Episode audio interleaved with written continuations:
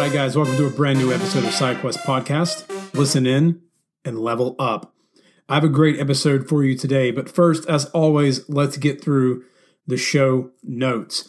If you're not following the Facebook page, head over to Facebook, type SideQuest Fitness into the search bar, and like the page. There, you're going to get updates on podcast episodes, articles when they get posted, and you're going to get a brand new taco recipe every Tuesday for Taco Camp uh, plus lots of other shenanigans and nerd talk throughout the week. So make sure you head over to Facebook. You can follow me on Instagram. My handle is SideQuestFM. If you want to see some cool videos and random stuff on Instagram as well, you can follow me on Instagram. Same handle, SideQuestFM. Or follow me on Snapchat, SideQuestFit.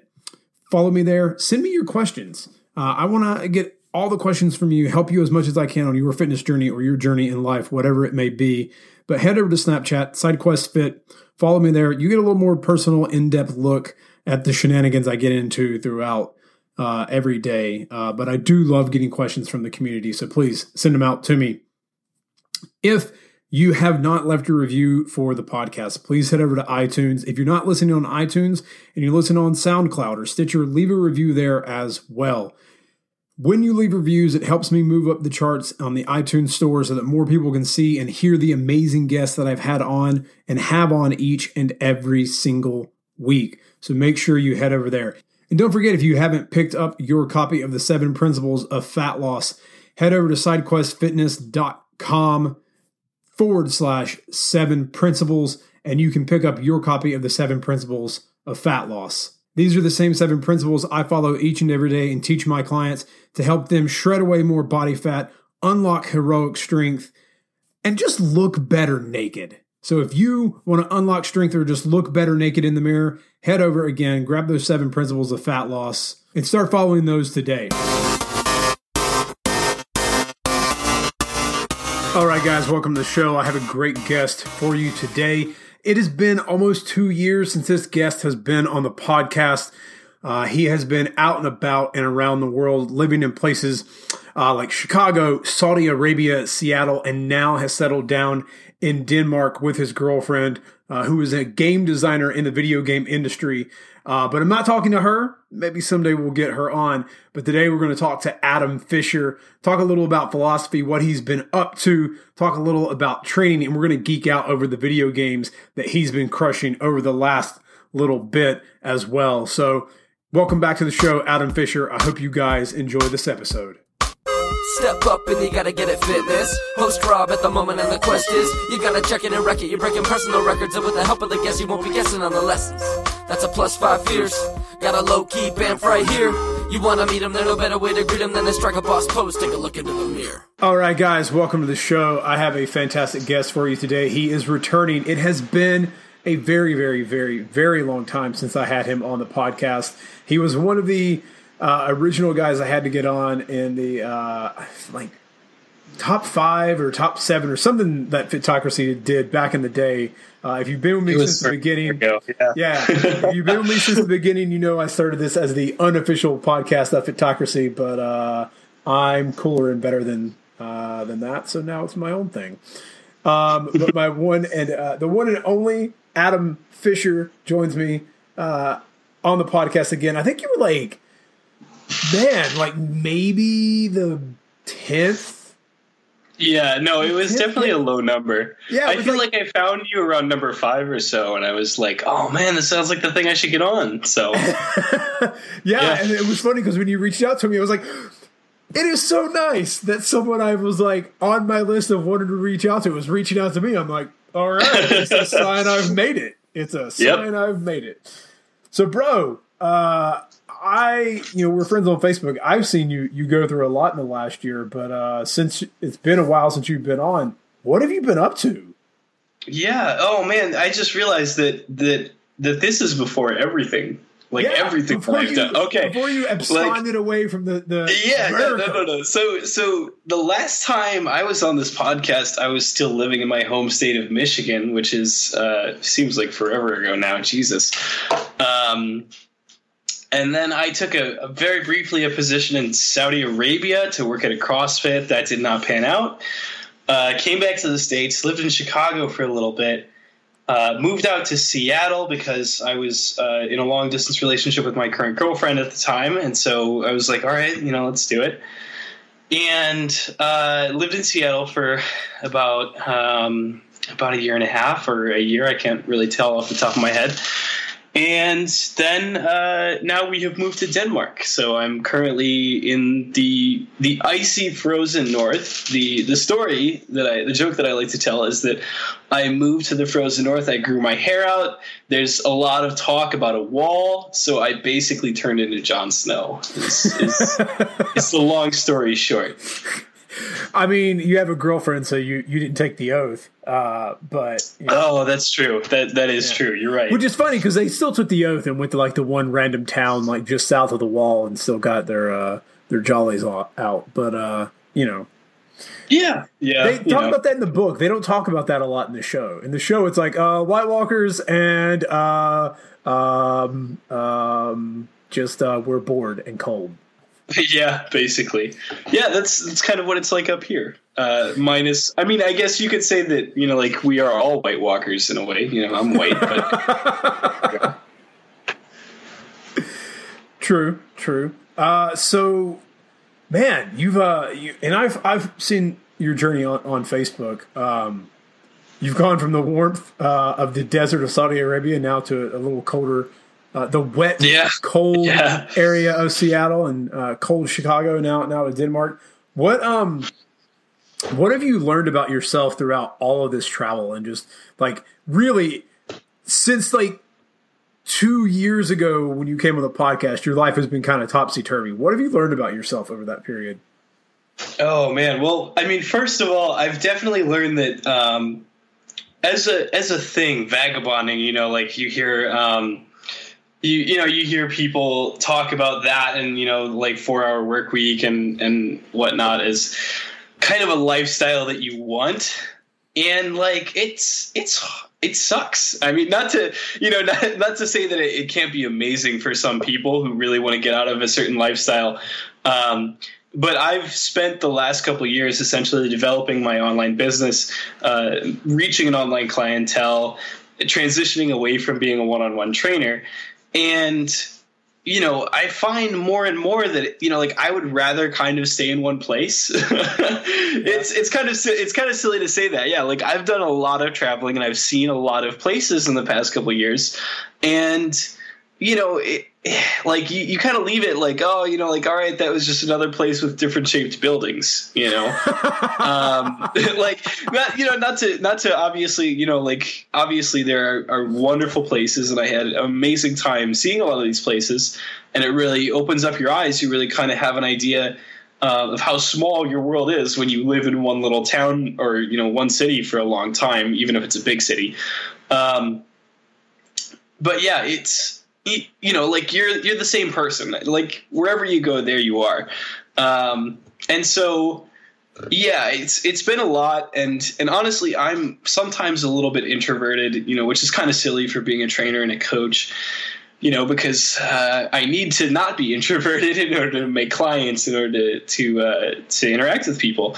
But uh, definitely, there's some times where in my life I've you know, I've got a lot going on, and so my default reaction is just to kind of lay back and exercise a lot and lay on the couch and play some video games or something. And uh, you know, I've and I've been doing that a lot. You know, with all this travel, this travel has all you know. It, it puts a it puts a small amount of stress on you. It puts a low grade stress on you because you know you're you're dealing with people that may or may not speak English. Um, you know, even if it's, for example, Denmark, everyone speaks English, but but they're speaking Danish to start off with. Oh crap! That's my phone. Let me turn that off. Why did I have that alarm on? That doesn't make any sense. All right, just cut that from the final tape. Um, but um, but as I was saying, uh, Denmark, everyone speaks English, but they you know they're speaking Danish to each other, and so you have to kind of be that person like where you stop and you know someone says something to you in Danish and you have to be like no no no sorry I only speak English. And of course they speak English and it's not a problem. But just that sort of little twist you know where you're asking them you know hey can you just speak in my language? Uh, is a little bit weird. And it's the same again all over the world uh, wherever you go unless you go somewhere that's native English speaking. And so um, so yeah, you know, it adds a little bit of low grade stress, and you know, frankly, I've been a little bit withdrawn, you know, for the past couple years. I've been kind of spending a lot of time just chilling and just kind of, uh, you know, retreating into my mental palace. But I've kind of gotten to that point where I've had enough time now to, you know, to really be alone and to to really focus on again developing my business and develop a web presence, and you know and then and then on the other end of that you're kind of like oh man i just wish that i had more people to talk to you know? Like you just kind of you just kind of wish that you could be more social. And so that's that's kind of the position that i'm at. That's kind of the position i'm in now. Um, which is that everything is wonderful but it's not like it's it's not like there's no effort involved. You know, it's right. not like it's the easiest life in the world. Uh, kind of being moving around where you don't have a ton of close friends. You know, uh, in, in, your proximity at all times. Like I can't go drinking with buddies. You know, every weekend or whatever. Um, as much as as much as I want to, um, you know, because again, a lot of the people that I interact with and that I have close uh, interpersonal connections with are, are, through the internet now, and that's and that's what it is. You know, it's it's a side effect of working a lot online and developing that, and uh, you know, it is for some people, and it's not for other people. That's that's kind of all there is to it. So, uh, what have you learned any Danish? Like how difficult? Because I know oh, it's not an easy language. Oh, it's not at all. So, have you heard? Do you do you know like what the joke is about Danish? Uh, the the joke is that Danish sounds like Swedish, but if you got like a mouthful of rocks, or you, you know, there's just kind of a lot of grunts and guttural sounds in the middle. Um, so, for those that don't know, all of the uh, Scandinavian languages are pretty closely related. That's um, that's uh, Norwegian, Swedish, Danish, uh, Icelandic and um, and and and they're all pronounced kind of you know it, it, they're all kind of similar. And so if you had a speaker of one language they could probably understand a speaker of the another language to a certain extent. But danish is the worst. Like danish is the is the weird redhead redheaded stepchild that like it was just that's, like oh that's why that's why they that? host international uh, redhead day. Yeah no and it's and it's um yeah, it's it's it's a very it's a very interesting language. Um, the problem is that whereas many of the other Scandi languages sort of just pronounce every syllable the way it looks like they should, uh, Danish is just kind of like, all right, let's just skip a lot of those ends and a lot of those like those consonants in there and replace them with like U sounds, um, which is really exciting because you can't really tell how to pronounce things uh, very well based on how they're written, which is again, uh, it's it's hard. obviously, the cool thing is that uh, the Danish government actually gives you uh, free Danish lessons if you're a if you're a uh, a resident. So uh, so basically, you know, healthcare, free Danish lessons all that, and you can actually you can actually take a, a language test after a few years um, so yeah, it, it's cool. I've been picking up a little bit here and there. Uh, Duolingo has Danish, which is good. Uh, that's the app that I use. It's a really excellent app for learning languages. If you don't know about it already, uh, but yeah, it's it's a very it's a slow process thus far, and it doesn't help that everyone speaks English because then as soon as they know that you're not a native Danish speaker, they'll just you know, all right, time for some English. So. Um, which which you know which is you know expected but uh, you know sometimes it's a little bit uh, frustrating if you're legitimately trying to pick up a new language so right it you happens get, you don't get that full immersion that uh, and that's that's what I've heard is is the best way to learn a language. I took I took French in high school and college um, and basically before I got rid of my southern accent I said things in French with a very what, US what kind of southern accent you have. Can you like? Can I hear your southern accent? Do you like? Do you still have that ability, now, or is it just Ad, gone at, at this point? Adam, Adam, I, I don't really want to talk about it, but you know, I oh. guess I guess I'll just have to go into it just a little bit. Uh, oh, I love my, it. My dad, my dad kind of sounds like this uh, a little bit. Robbie, Robbie, I got I got a question to ask you. I don't really understand all this work you do online. Like so, so, so, so people just come to you and they ask you for like for like for for a workout basically that like I, oh yeah. I honestly, it's. I feel like it's over exaggerated. But if you were to hear my dad speak, you'd be like, eh, pretty, pretty close. Um, but uh, yeah. So I sort of got rid of that. But I, I spoke French with a weird Southern accent, so it'd be like, bonjour, yeah. parlez-vous. Yes, yes, I love that. Um, Um, so, so I can only yeah. imagine, you know, uh, if I lived there, uh, you know, I, I would feel I would learn the language probably a lot better than I did in high school and college. Um, so it kind of sucks that you, you kind of lose out on that because you're like, no, speak Danish to me. I need to learn this language. yeah, yep, yeah. No, it's um, it's certainly an experience. Um, it's it, it is the easiest living abroad experience that I've had because I have lived. Uh, I lived in France in college. I lived in Saudi Arabia, um, and now I'm living in Denmark. And so, you know, it's certainly the easiest and, and the one that I feel like I've the most uh, you know, there's the, the learning curve. You know, there, there's certainly a lot of learning to do, but the learning curve seems a little bit less steep, and you know, you feel a lot more functional just being able to go out and like go to the cafe to get some work done, and you know, be able to order a coffee in English. Um, What was the time in Saudi Arabia huge. like? Like, what was the learning curve for that? Uh, You know, so, as as as an American, we have our own sort of ideas about what living in in a Middle Eastern country like that would Yeah. be, and we do know that like they do have some of the they have some some pretty stringent laws about certain things. Yeah. So the interesting thing about Saudi that you have to realize is that um, you know there's sort of first of all it's it's a, it's a monarchy um, and no one pays taxes in Saudi Arabia. The the the royal family is just so big and controls so much of the country uh, economically that they just sort of pay for things if they want to. So if it's like, oh, we need to fix these roads, it'll be like, all right, let's go get cousin Bill or whoever, and uh, you know, try and get him to cough up some cash.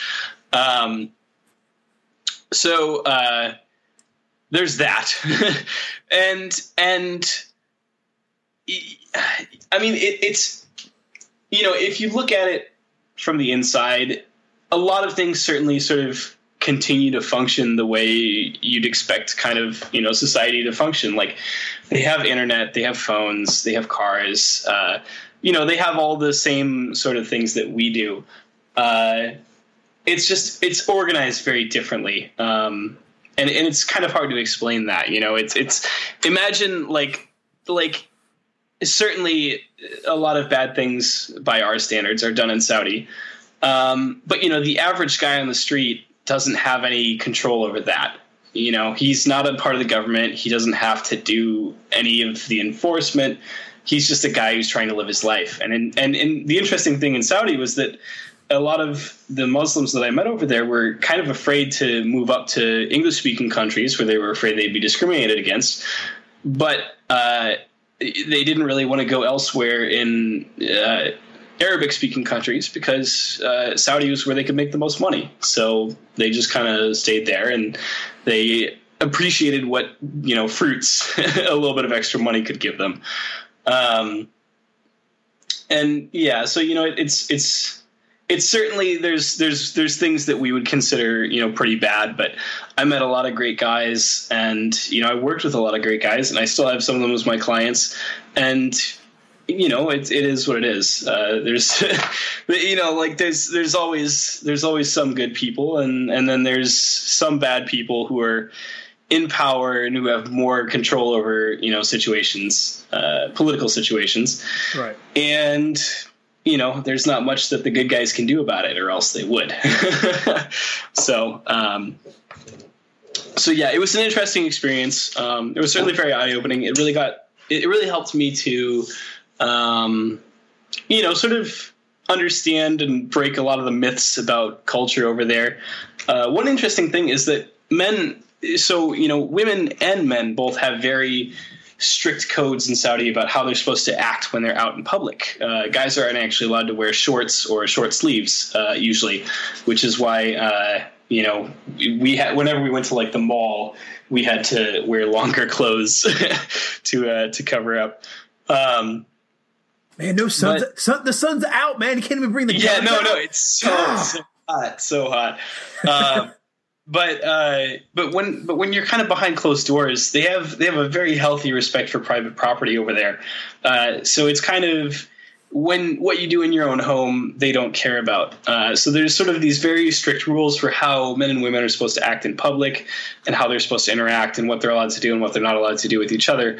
Uh, but then, you know, as soon as you get into you know somebody's apartment or uh, into like a private country club or something, uh, not that they have country clubs in the way that we think of them in the United States, right. but you know, once once you get them behind closed doors, things are very different. Uh, there's there's a huge sort of not underground culture, but you know, it, it, it's nothing like the way you would expect uh, once they're kind of out out of the public sphere. So, gotcha. so I'm gonna I'm gonna ask you about your uh, your girlfriend. Uh, we won't go into too much detail, but I do know because uh, it is awesome. She's a video game designer uh, and has worked on some games that many of the listeners uh, have probably played themselves. Uh, a couple of them, at least one of them, I know is Plants vs Zombies. Correct. Yeah, and that's that's pretty dope because it's like one of the my it's the only game my wife plays on her DS. Like she still has a regular DS. It's the only thing she. It's the one thing she's like, wait, you have that on your Xbox? Let's play it on your Xbox. Uh, so it's like the one game I can get her to sit down and play.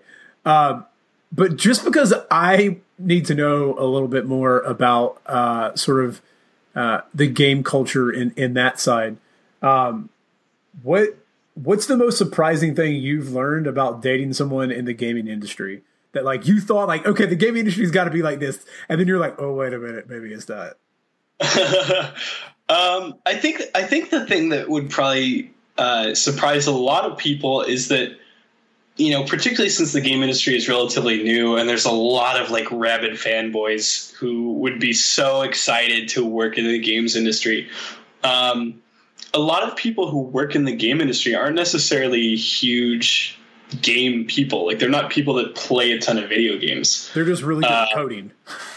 well, and not even that either. I mean, for example, Elizabeth, my girlfriend, she doesn't do any coding. She's designed, so essentially she conceptualizes systems. She kind of balances, you know, the way things are supposed to interact, and then coders make the game. Uh, art directors, you know, art art uh, art people, uh, you know, whatever you call those artists. Artists make the art. They, you know, put together all the graphics for everything, and then you know you sort of mash all these pieces together into a game and you know it, it, comes out more or less like it should and then testers test it and then you know you get the finished product.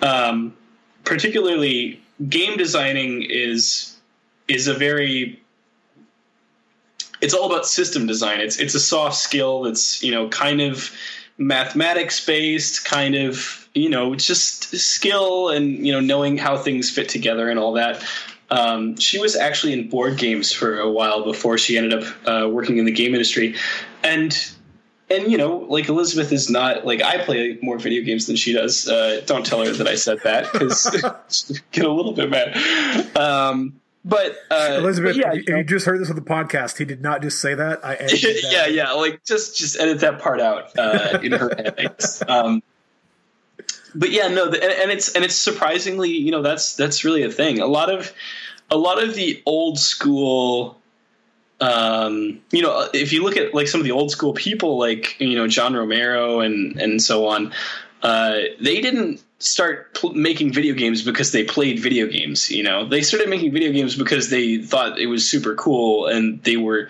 people who played board games or people who were really into RPGs or you know whatever it was. Tell a story. Yeah, exactly. It wasn't like they had a working a template, you know, like to go from. Um, and so you see a lot of these people nowadays. You know, uh, some of the older, you know, the old guard is people that are very self-taught. You know, they didn't really, you know, there wasn't really rules about what a video game was back when they were playing or making things and the newer generation, you know, it's people who have gotten a degree. And, you know, just because you've gotten a degree doesn't necessarily mean that you're like that person who uh, played a crap ton of Halo or, or whatever. You know, there is actually there is actually a really interesting story where um, uh, Elizabeth's old boss at, uh, at PopCap, where she worked on Plants vs Zombies, was actually someone that had played Guild Wars 2 so much that they had hired him, or Guild Wars 1. It was they he had played Guild Wars 1 so much that they hired him to work on Guild Wars 2 because he was just such an active community figure. Um, but that's like not very common. You know, it's not like that's how everyone gets a job in the video game industry. It's it's more often that people have a good head for systems or um, you know just yeah like systems design more than anything else, and that's how it and that's how they end up you know making the leap into video games. Um, and yeah, sometimes people are very they come from the very code heavy end of things. Uh, sometimes people come from the very art heavy end of things. Uh, it just is what it is. Um, and the video game is the finished product, not necessarily all the pieces that go into it. So they take people that are good at each of these individual pieces, and then you know they put those together to make the finished product. So I think that was one of the things that uh, I remember people talking about when Microsoft bought Minecraft. Uh, for like an ungodly amount of money, and people were like, "Oh, I can't believe they would spend that much money." And someone went, "No, they didn't buy Minecraft for a video game. They bought the coders. Like the people who were writing the code for that game, they bought those people so that they can code shit for Microsoft." And I was like, "Oh, oh, right. That's a really good point. They don't care about the game. That like they're like what they've already done with the 3D stuff for Minecraft is my like that's." That's where I'm excited to see where where stuff goes. Really, I just want the uh, um, the Oasis from Ready Player One. So once we can get that in, in virtual reality, I'm going to go live in, in my Whedon verse and my Star Wars verse in the Oasis. Uh, and I'll i was going to say later. I'm a very fake geek guy right now because I've not actually read Ready Player One. Oh, dude, you're gonna love it. you're gonna, you're like you're gonna get halfway through that, and all you're gonna think is, "I want to live here. I don't want to be alive anymore." It it is on my it is on my to do list, as it were. Um, the cool thing about working from home now is that I have a lot more time to sort of goof around if I want to. Um, and uh, I've basically cleared my entire to-do list for video games uh, and mostly cleared the one that i had for television and, and movies uh, so now it's basically books. Books are the remaining. Uh, All right, so are like the that. final. I, I, like I like that you got some books on the to do list, but I got to go back and talk about about the games because we've been we've been repping on that. And uh, yeah, yeah, go ahead. What uh, what what were the three on your to do list that you like you had to get done right away? Oh man, you know I don't even. Or even just the three you've played like recently that just gave you a giant nerd boner and you like love them. Oh man, I gotta I gotta look through I gotta look through some stuff. Uh, let me pull up my Steam here, see what I got. Uh, uh, see, you've done you've done the one thing I can't do. like I'm glad I I know I could get Steam on a Mac, but if I got Steam, I would be living in a box and divorced and oh, with like I I know. Well, the best part about Steam too is you can just wait for sales and you can get stuff for five or ten bucks. So like you think you'd think it's a huge like you'd think that it's going to kill your finances, but it really doesn't as long as you're uh, got It's the time, control. man. It's the time. It's going to kill my time. And that's and that kind of segues into another thing because there's actually an article I'm writing about how um, recently a skill that I had to learn was how to quit things halfway. Yeah. Um, so you know how you have like a lot of these like oh never quit like you know give 100% to everything you do and a huge part of my problem when i was a kid was that I had too many things that I wanted to do. Like it was like I want to play every video game that anyone has ever made. I want to read every book that everyone has ever written. Um, and so a huge problem for me was that I was constantly wasting my time you know, like reading books that no one really cared about or that, you know, wouldn't, you know, they weren't really related to, say, this, the thing I was trying to study in high school or college. They weren't really, you know, going to bring me a lot of social capital in that they weren't like books that I could discuss with other people. Um, and, you know, they weren't necessarily books that I needed to, to better myself uh, at that moment. The Babysitter's so, Club um, is an excellent collection of books, and you can talk about that with tons of people. Yes, just the Babysitter. Well, see, well, yes, the Babysitter's Club probably has a little more. Uh, talk value than like some of the obscure philosophy stuff I was reading, oh, you know. Well, so that's that's you know, and and that, and that you know, and so so sometimes and sometimes like you have this feeling where you're kind of slogging through a book and you're like, well, you know, like I really want to finish this, and then you know like and, and i've kind of learned to hone that skill where i say but wait really do i? Like do i really want to finish this? Um, and so i've learned that it, you know as long as you can kind of discuss like half of a book like you're good like you're good you know like no one is going to grill you on every single thing that happens in a book. If you have a discussion about a book someone will like bring up the events that meant a lot to them or you know what they thought were the good parts of it or the memorable parts of it. And that's about it you know? Um, and so it's the same with video games. And i think that a lot and tv shows of course. And i think that a lot of the stuff that we kind of think of as necessary, like actually finishing everything, is kind of you know unimportant. Um, so like learning to sort of like skim books, learning to sort of give up halfway if it's not really doing it for you, uh, has been a skill that I've that I've been working on, um, and it's and it's really freed up a lot of time in my life because before it's like oh I'm swamped, I have all this stuff to catch up on, I you know like I don't know what I'm to do, and then you know more recently it's like i'll put five hours into a video game and if it's like oh this is definitely going to be 40 hours i don't know if i'm going to enjoy it the whole time. Uh, it's not like a very popular game so not that many people know about it. I'll just think you know what? Like i can put this on the back burner. Like it doesn't matter. Maybe i'll finish it later. Maybe i won't. Whatever. Um, and so, like, kind of learning to give up the stuff that's not important and focus on the stuff that is important, like, say, fitness, uh, like, say, you know, business development, uh, whatever it is that's important to you, um, has has often requires giving up other stuff that's less important and not, you know, like letting it kind of suck you in and, and take up too much of your time. Um, so I have there's a lot of video games recently that I've played and I've enjoyed, you know, for five or ten hours, and then I've said, all right, well, you know, time to move on. Um, but video games, let's keep, see. Keep keep just keep keep looking because I want to I want to dive into this discussion of of giving quitting halfway through because it's something that like as you were speaking, I was like, "Oh God damn it! You're slapping me in the face right now with a two by four for things that I need to hear myself." Because oh no, like, and I agree. No, like, no, no, no, no, but like, like, you know like, what I'm saying? Because like a lot of people could agree with that. That there are probably Yeah. things that aren't necessarily very beneficial to you and aren't really like strictly necessary in terms of like a self care, like you know, relaxation sort of sense. But it's like, for example, uh, you know, like Destiny. I love, I love Destiny. Destiny's a great game. I love the PvP in Destiny. I don't know why. Uh, it's like stuck with me for a lot longer than the game itself has. I still like kind of log in every now and then just to do some PvP matches.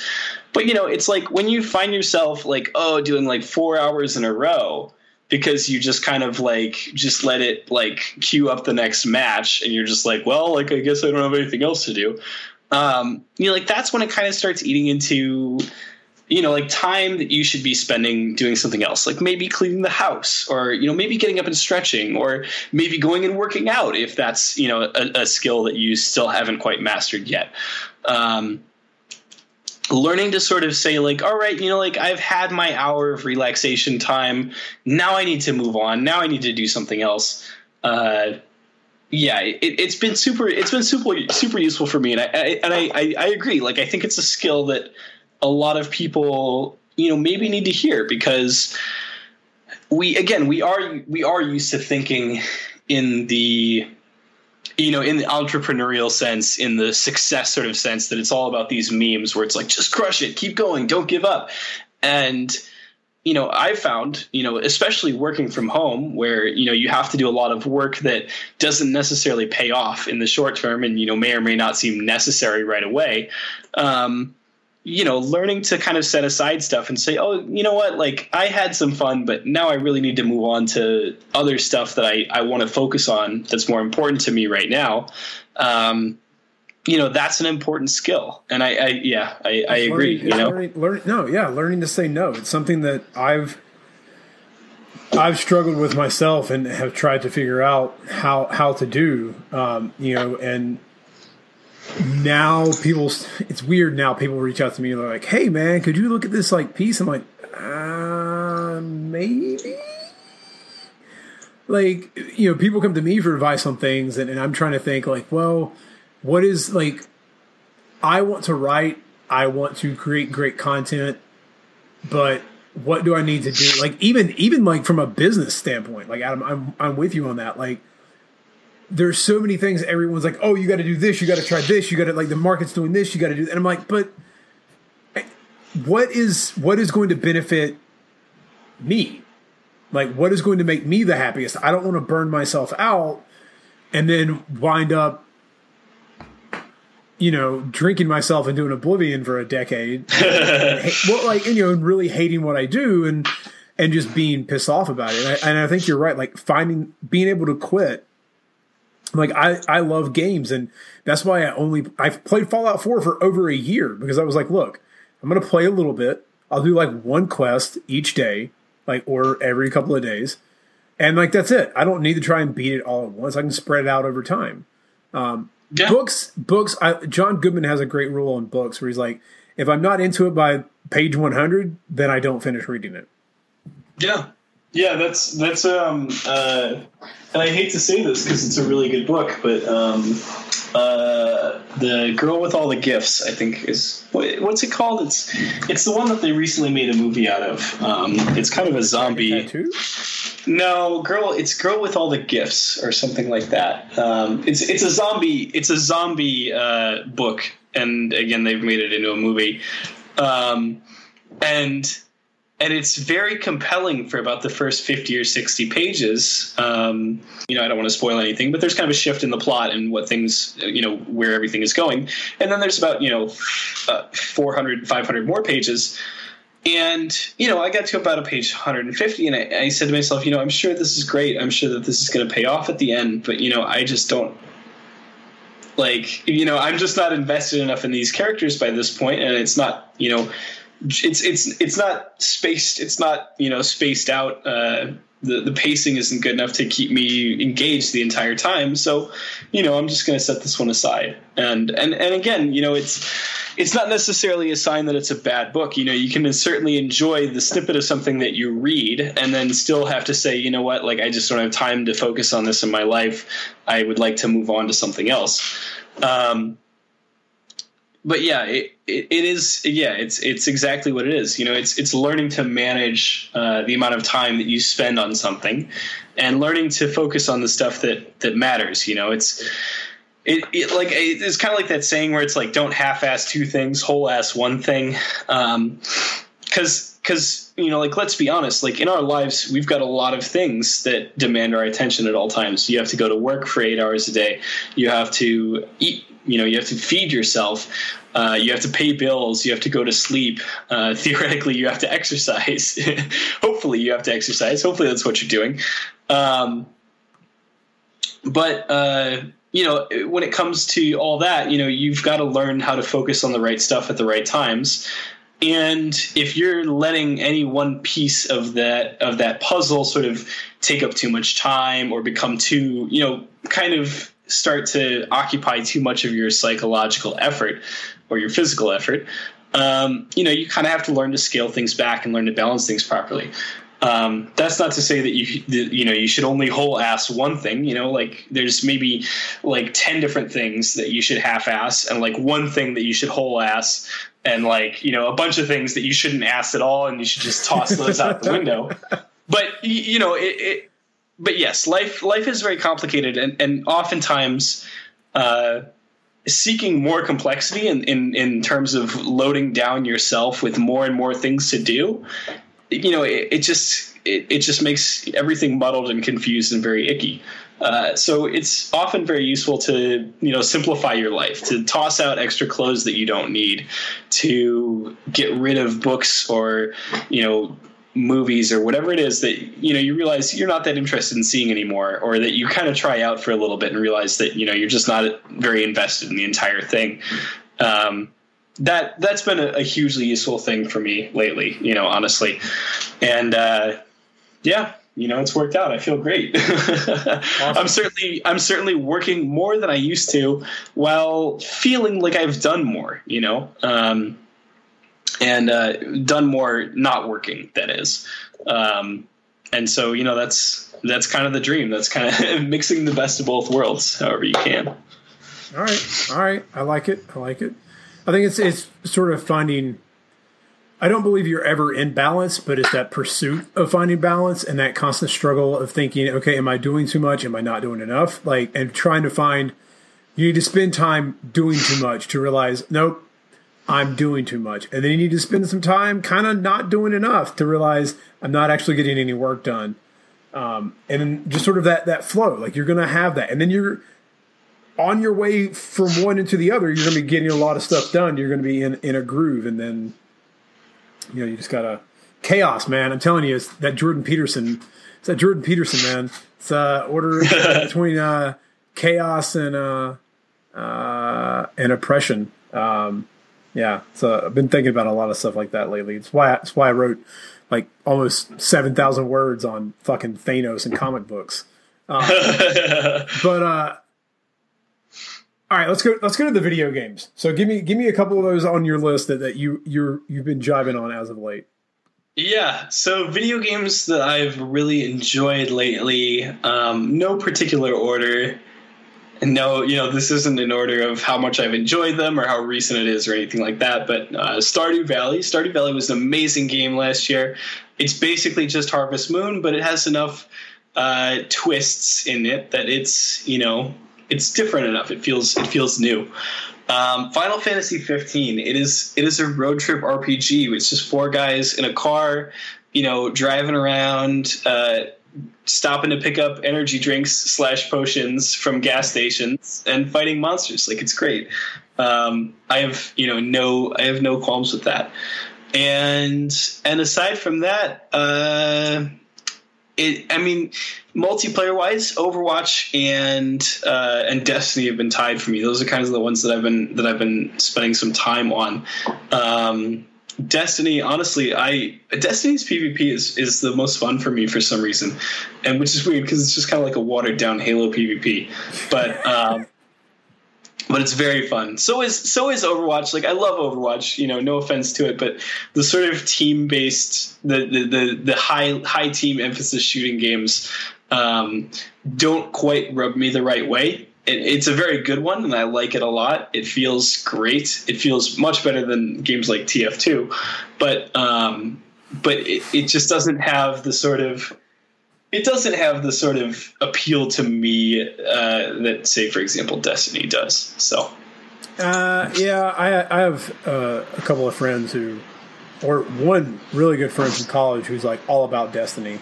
I'm still just I'm bitter about the whole promise that it was going to be World of Warcraft meets Halo and Call of Duty, and then they're like, "Oh no, we're going to scale it down so you only have like a couple of people on a team." And I'm like, "No, I want like 30 people." Damn it! Um, yeah, so I got a little bit yeah. about that one. Um, I will say I did just recently get to play. Uh, my friend Andy hooked me up with the Ghost Recon uh, Wildlands beta, and oh, how is that? It's it. What it reminded me of the most is one of the most fun games I ever played on the Xbox. Uh, and then the sequel came out on the 360, and the sequel is the reason why Pandemic did not make Star Wars Battlefront 3 finish it. Uh, Mercenaries Playground of Destruction is what it reminds me of. So the map is huge. Like you can, it, it, like it's it's gigantic, and I think just creating the the country of Bolivia, they did a really good job of.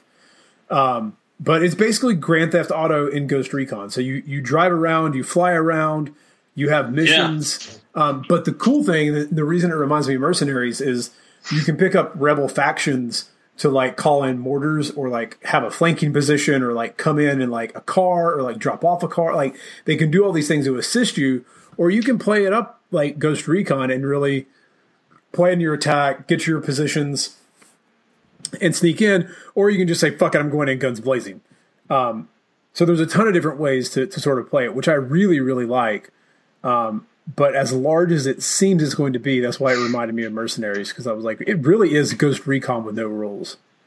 Like I don't yeah. have to be stealth. Um, so it was it wasn't bad. I liked it. Um, so we'll see we'll see what happens. Um, I think really the big thing is I just need to get enough money to get a Switch. I want to play that. oh man, that that looks I mean, I'll be honest. I probably won't buy one right away, but um, but it does look really cool. You know, it's just like Nintendo has been really good at, at at dropping that kind of stuff where it's like we're going to do something crazy and unexpected, and you're like, oh my god. Um, it hasn't like I wouldn't say that it's paid off for them in terms of winning the console wars, but uh, I, think, I, think, this is what know, they wanted to do with the Wii U, but they just didn't. They half-assed it. They half-assed the idea. They didn't yeah, full-ass yeah. the idea. And I think if they had done this, if they had taken the Switch and put it with the Wii U when they when they originally made it, and have been like, this is what we're doing. Basically, you're going to take your 3DS that you can play at like better graphics at home, take it on the road. It it would have blown everyone away. I think they would have Yeah. won. They would have won that console war. And I like the thing is, is like maybe because I grew up as an old school gamer, and uh, you know, I played NES with eight bit, and then I played Super Nintendo, and I played like games. They looked real. NFL 19, NFL 90, Madden 96 looked real as fuck. I don't care what anyone says. it may be blocky as hell now. Oh, but in man, I remember 1996, that, shit Yeah. looked real. No, But- I remember that. Like Yeah. it like those games were great. And yeah, the graphics are cool, but the games still played like great games. Nowadays it's like here's graphics in a Michael Bay film cutscene. Yeah, and sometimes the gameplay is just absolute shit. Yeah, I don't, Yeah. I don't like. That's why there are great games on Steam that I've never got to play because uh, I haven't bought them. But like the Binding of Isaac, like Super Meat Boy is one of the most fun games I ever played on the 360. Oh, I love Super Meat Boy. Yeah, I beat, like- I beat it. Yeah, I loved yeah, it. it, it was fun. Braid was fun. Um, there's a lot of really cool things. Like I'm really, really excited for when they finally release uh, Cuphead on the Xbox One. Uh, it's like a side scroller, old school shooter, sort of like Gunstar Heroes, but done in the animation of like the 1940s. I've got to look this one up. I haven't heard. Oh, of this dude, one. it's fucking sick. It's cool. Like it's and like it's and it's still like that weird like teacup is like doing this weird up and down like motion thing. Like Oh my god, yeah, I'm looking it up right now. This looks sick. yeah. Uh, Oh, so my God. that that's like those are the games like Journey. Journey wasn't even really a game, and it made me weep. Like I've never Oh, yeah. at a video game until like it just it was so good. Like that's what I want. I don't care about graphics, so that's why I'm like Nintendo. Just give me really great games on the Switch, and you win this war. Like you win it by making great games. Yeah, no, for sure. And yeah, no, we like the cool thing too is our, our buddy Austin was the one who did the music for uh, for the for Journey. So, you know, it's it's really cool when you kind of know some of the people behind stuff, and you're like, oh man, like, congrats on doing something so good, man. Like Journey, Journey was not, you know, it was just for, like, didn't he get nominated for a Grammy or something? um, I was- do think he won so- awards for the music. I honestly can't remember. I can't. I can't remember either. He got, or maybe it was maybe it was an Oscar. He got nominated for some huge award for uh, for that. Which, I mean, the, yeah, the music was was fantastic. Um, cool. So a couple of fun questions. Then we'll uh, we'll you know go back into whatever shenanigans. Uh, Adam, what store would you max your credit card out at? What store would I max my credit card out at? Oh my god, I like the thing too is like I don't even spend money on very much anymore um, because I've kind of gotten to a point where I just enjoy, uh, you know, I just enjoy investing in my future. I just enjoy, you know, like having money so that like I can make an impulse buy on a rainy day, and I won't feel bad about it. You know, um, so like if it if anything you know, I would, if anything, I would impulse buy like a crap ton of really expensive clothing, you know, just to just to like look good, like you know, just to feel good about looking good. Um, not like any particular store. Uh, just you know, like I feel like I could walk into a clothing store and you know see like a like a twelve hundred dollar jacket or something on the rack, and if I had the money in my bank account and I didn't need it for anything. I I just kind of be like, you know what? Like, let's do this. Like, you know, fuck it. Let's buy this jacket. Um, that's kind of that's kind of the only thing that I that I want money for. It's just that moment where I can just be like, you know what? I don't care. Let's buy this. Uh, so that is that is how my credit card would end up getting maxed out. Uh, that's not necessarily where you know, like it, it wouldn't necessarily be at a specific store, uh, but that that that is the sequence of events that would lead to me maxing out my credit card. All right, all right, I like it. I like it. For a bomb ass leather jacket, I'd, I'd pay. I'd pay twelve hundred dollars. Like Exactly. But it's gotta, it's gotta like, it's gotta look so good and snug that I'm just like, yeah. Yeah, and then you got to buy some pants to go with the jacket. You know, Yeah. it just one thing leads to another. You know. I listen. I, I've I've thought about, and I might this might go out to my my email list, but I had an idea for like um, how to have stoic style, like like the bare essentials that you need in a closet. Because I love my wife, uh, but and you knew that butt was coming. Uh, she is one of those women who has a lot of shoes, and when we go places, she'll gravitate towards the shoes, and I'm like, honey. I'm going to give you one rule. Now it is your money. You can do whatever you want to with your money. I don't care. Like I don't. Uh, you work hard for it. That's your money. But I think you should think about it if are there two pairs of shoes you could get rid of that you don't wear anymore, or like Birkenstocks that now have holes in them, but you won't get rid of them because you had them for a decade? Are there ones you can get rid of? To like, because I would ask myself the same thing. I don't need T-shirts. People will give me a T-shirt, and I'm like, well, I don't really need this, so I'm going to get rid of two T-shirts I don't wear. Um, yeah, but uh, yeah.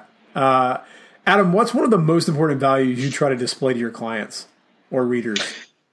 Oh man, I think that so I think that a thing that I've been kind of realizing lately when it comes to my own content, my own blog, um, you know, certainly it's about fitness, but people don't just want to buy, you know, they just they don't they're not just here for fitness, you know. If they wanted really good information, uh, there are guys who are super deep into the science. Uh, you know, Greg at Strength Theory, it's stronger by science now. Um, you know, Bret Contreras, Alan Aragon, Brad Schoenfeld, people like that. Um, and you know, you can't you can't try and mimic those people because they don't like you know your clients don't want that. They've already got those guys. They already know to look for those guys. Uh, you don't. They don't need like a secondhand. You know, like I don't need to be a secondhand Greg Nuckols running around. Um, and so, you know, learning to distinguish yourself, it's more about trying to find lessons that fitness has taught you. You know, trying to find takeaways that fitness has helped your life with. Uh, it's more about you know, not just, you know, okay, yeah, you should, you know, squat or you should deadlift or, you know, you should get up off the couch and you should, you know, stop eating junk food all the time. Um, you know, it, it's, it's how you tell it. And a lot of my personal growth, uh, writing wise, lately has been about learning to just stop writing articles that are like, you know, trying to be too smart. Uh, trying to learn to stop writing articles that are just like, okay, like here's, you know, like the reason that this bench press variation is slightly better than this other bench press variation for these reasons. Um, you know, and more about, you know, just kind of selling people a story that they want to buy into uh, you know, tell a story about the bench press. Not to say that you know, like I'm writing like some some fanfic about bench pressing or, or something like that, but. I, but you, as soon as you said that, I just immediately thought of like a like the bro version of like dime store like uh romance novels, but like and he lifted three hundred pounds thirty times. Yeah, no, um, yeah, but but um, but yeah, learn to sell yourself. Learn to put yourself into your writing. Learn to, you know, again, just make stuff that that resonates with people, uh, and don't make it. And and you know, you're selling yourself in a way that it's not just about you. Like you're not trying to just talk about yourself because people get bored if it's just you talking about yourself. You've got to try and say, here's what I learned that can help you here are the lessons you know like that i can that i can you know bring to you here's you know all that and I think that's a lot more powerful than just saying, you know, here's like five bench press variations or, uh, you know, like today I squatted 300 pounds. Look at me. Uh, you know, it's if you want to provide value to your readers, you have to learn to, yeah, to just provide that kind of value, to provide a narrative, to, to, to make yourself a product that other people want to buy. You know, not that they're just coming in here and you're bragging about yourself, but they're coming here and they're seeing things that you can help them with. They're seeing, you know, you're you're selling them a story about what you can do for them, yeah. and uh, that's that's so powerful. You know, once you can learn to do that right, and it certainly takes time. You know, I've been writing, I've been blogging for oh god, almost five years now. Uh, you know, on and off, and to varying degrees of success, but. Uh, you know, you you learn from your mistakes. That's all there is to it. You you do. Um, that's something that I'm. Uh, I, I I say this to my wife all the time, but I attribute it to if uh, her and John Romaniello have told me something and both agree on it, then I should probably fucking do it because it's probably the right thing to do. Uh, you know, and John was very adamant about that. Put, like, people don't buy coaching; they buy coaches. Yeah, exactly. You can go anywhere and get the same program, but you're coming to me because you connect with me. Same thing, like people listen to this podcast because they could listen to a hundred other different podcasts, but they come here because they find a connection with me. Just like I gravitated to John because I was like, oh my god, an emo guy who likes to lift weights and loves Star Wars and nerd stuff. I'm not alone in the world. Yay! Like that's what Yeah. people are, are are looking for, and I think that's hard to do as a writer is because you think like, oh, I've got to emulate the greats. Look, Hemingway was Hemingway, and Alan Aragon's going to write like Alan Aragon, and Greg Nuckols Exactly. is going to write like Greg Nuckols.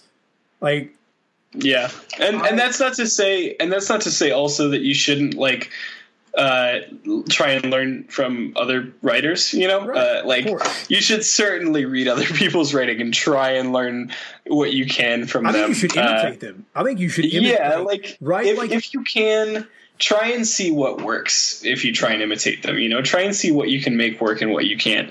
Um, because a problem that i had at least very early on was that i was very afraid to sort of come to people and ask for help or ask for feedback. And the end result is that you know my writing was very self you know turned inwards for a long time. You know very the opposite of what i'm you know telling you now is you know learning to write for other people.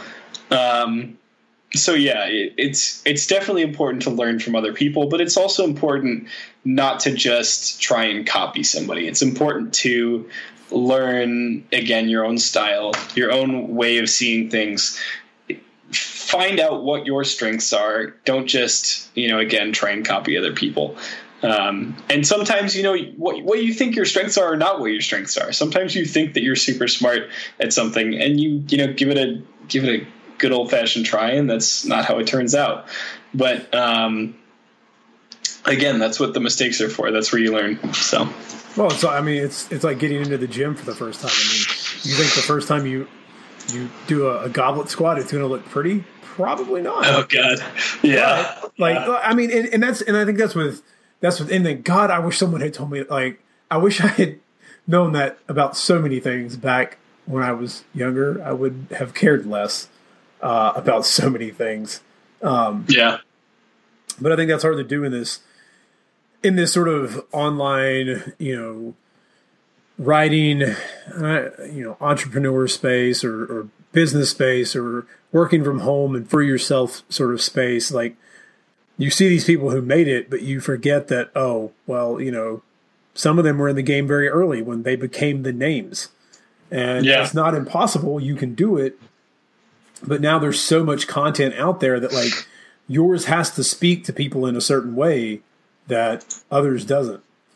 exactly. Yeah, Cool.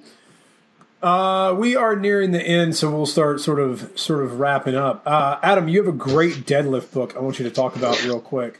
Uh, I deadlift, do. Deadlift every day, bro. I Yes, like it. so, are you trying yeah. to kill me?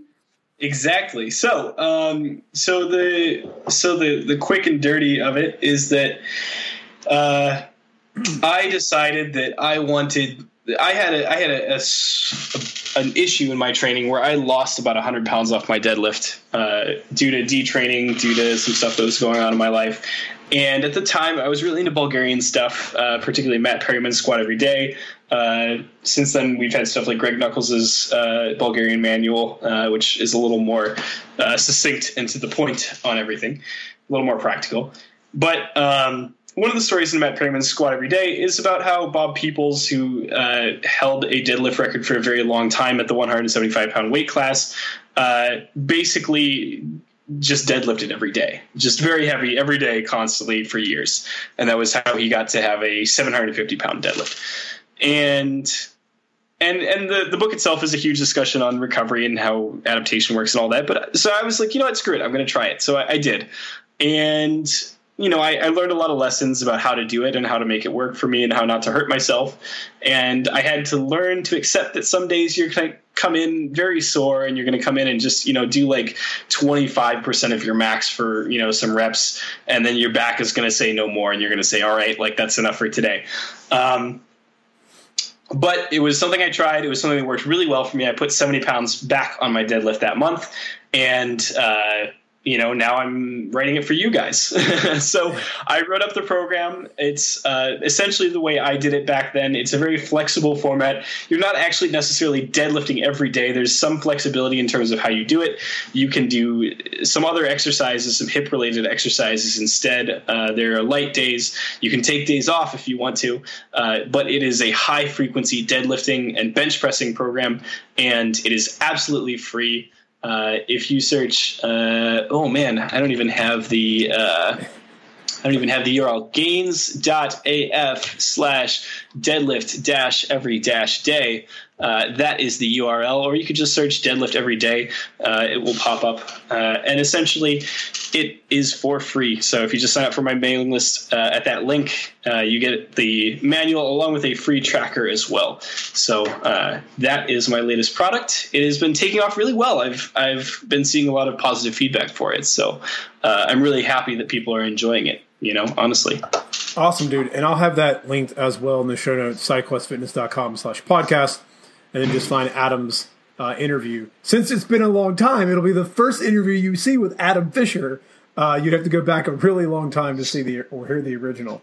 Um, yeah, but yeah, oh, I'll, yeah. Have it, I'll have that for everyone there as well because um, I had a, I, I had a chance to look at it and it's a great great resource. Uh, I love deadlifting.